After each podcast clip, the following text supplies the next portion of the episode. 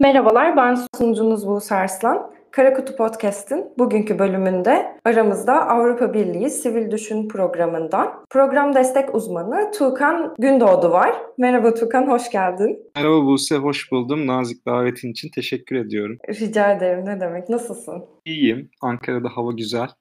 Hava güzel oldukça daha da iyi oluyorum. Sen nasılsın? Çok güzel.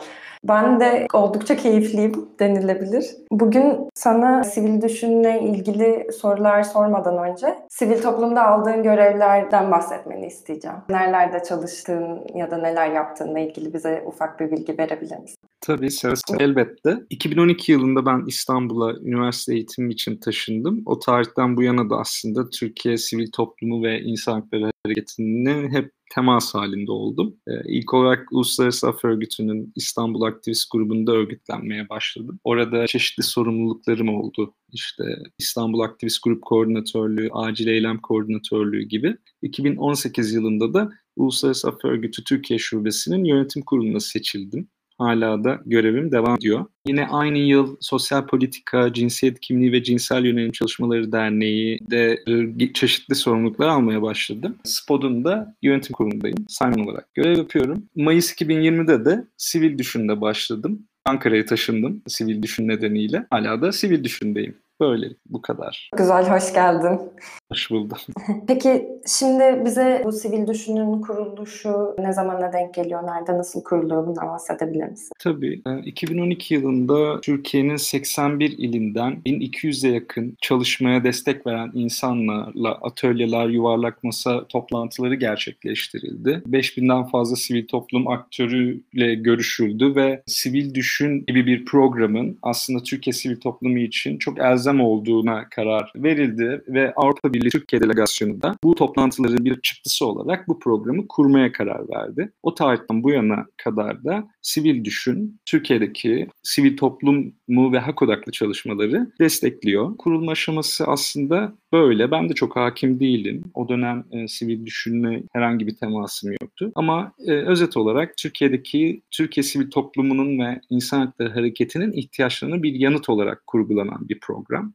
Bir aynı destek programı, küçük ölçekli ve kısa dönemli çalışmaları hızlı, esnek ve yenilikçi bir şekilde desteklemeye çalışıyor. Sivil Düşün sadece aynı destek ve uzman desteği sunmuyor. Bunun yanı sıra sivil toplumun ilham ve rehberliklerle buluşması yolunda çeşitli fırsatlar sunuyor. Ortak çalışma ve işbirliği yoluyla herkesin birbirinden öğrendiği süreçleri yaratmaya çalışıyor.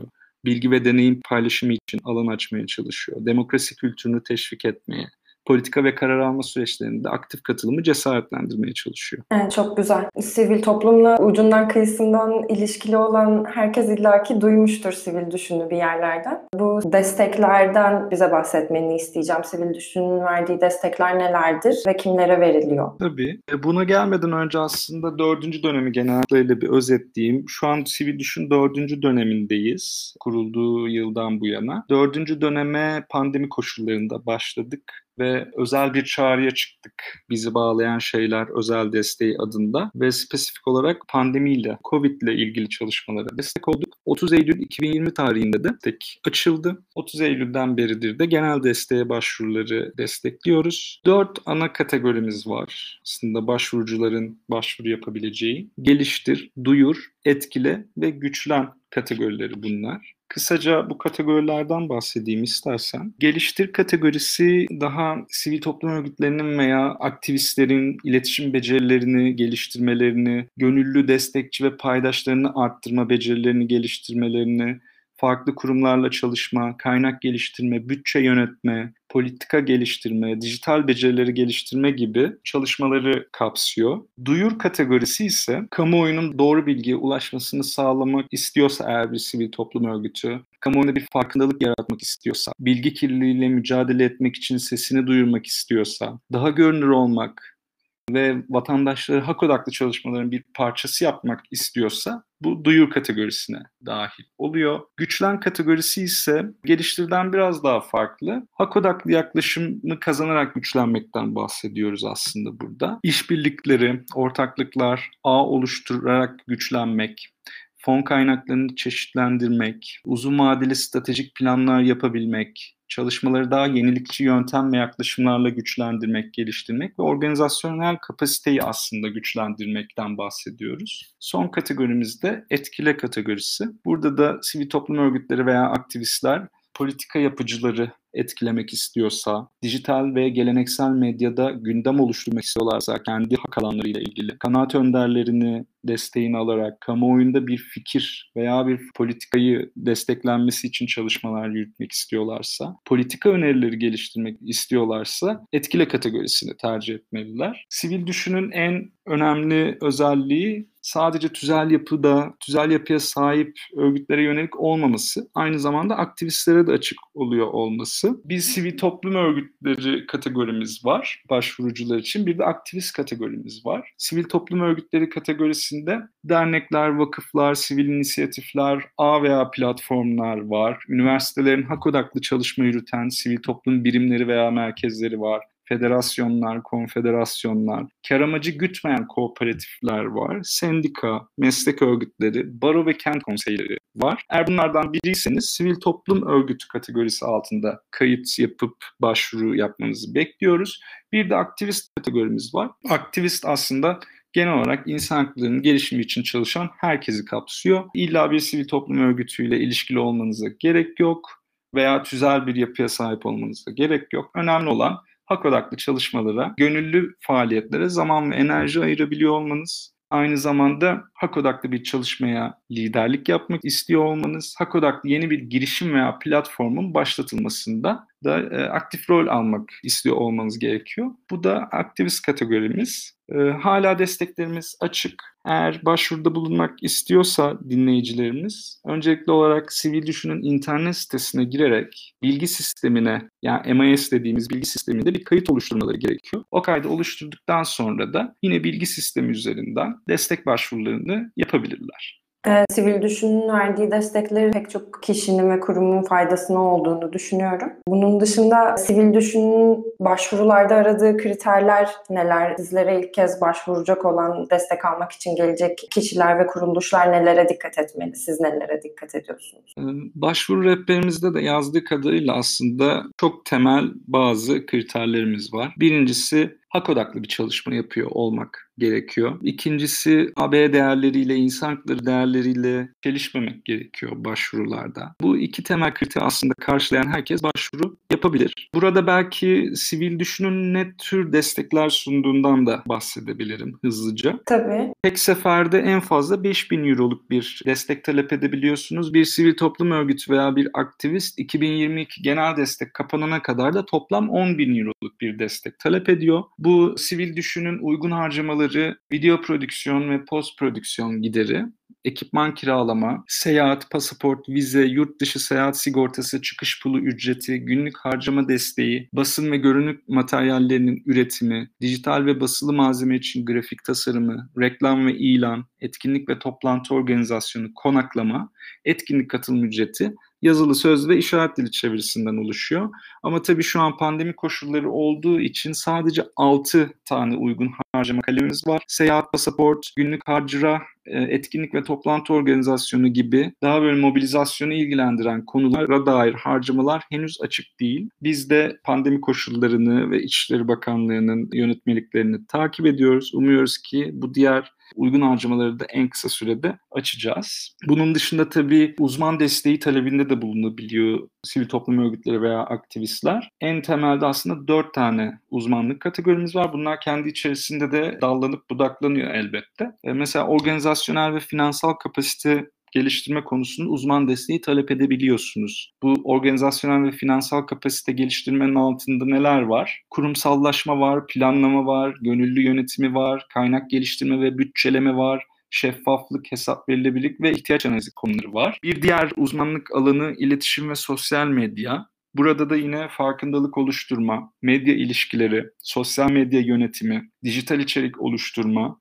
hikaye anlatıcılığı ve mesaj oluşturma ve kurumsal kimlik ve iletişim alanları mevcut. Savunuculuk uzman desteği kategorisinde de yasama, politika ve kamu maliyesi analizi, karar vericilerle ilişkilerin yönetimi, araştırma ve politika oluşturma, savunuculuk kampanyası tasarımı ve uygulaması alanları var. Son olarak da dijital uzman desteği kategorimizde sosyal medya araçları ve uygulamalarının kullanımı, dijital dönüşüm, oyunlaştırma, veri toplama ve sunumu, dijital haritalandırma ve dijital performans izleme kategorileri var. Bunlara ek olarak bir de psikolojik ve hukuki destek konusunda uzman desteği talep ediyorlar. Diğer kategorisi altında. Görüldüğü üzere aslında çok çeşitli ve sivil toplumun güncel ihtiyaçlarını karşılamayı amaçlayan uzman destekleri var. Sivil düşünün bir uzman havuzu mevcut. Türkiye'de sivil toplumun önde gelen uzmanlarını bir araya getirdiğimiz bir havuz bu. Talepler doğrultusunda sivil toplum örgütleri ve aktivistlerle uzmanlarımızı bir araya getiriyoruz ve çalışmalarını en iyi şekilde ortaya koymalarını destek oluyoruz. Tabii bu uzman desteğinde önemli olan nokta şu, işin kendisini yapmıyor uzmanlarımız.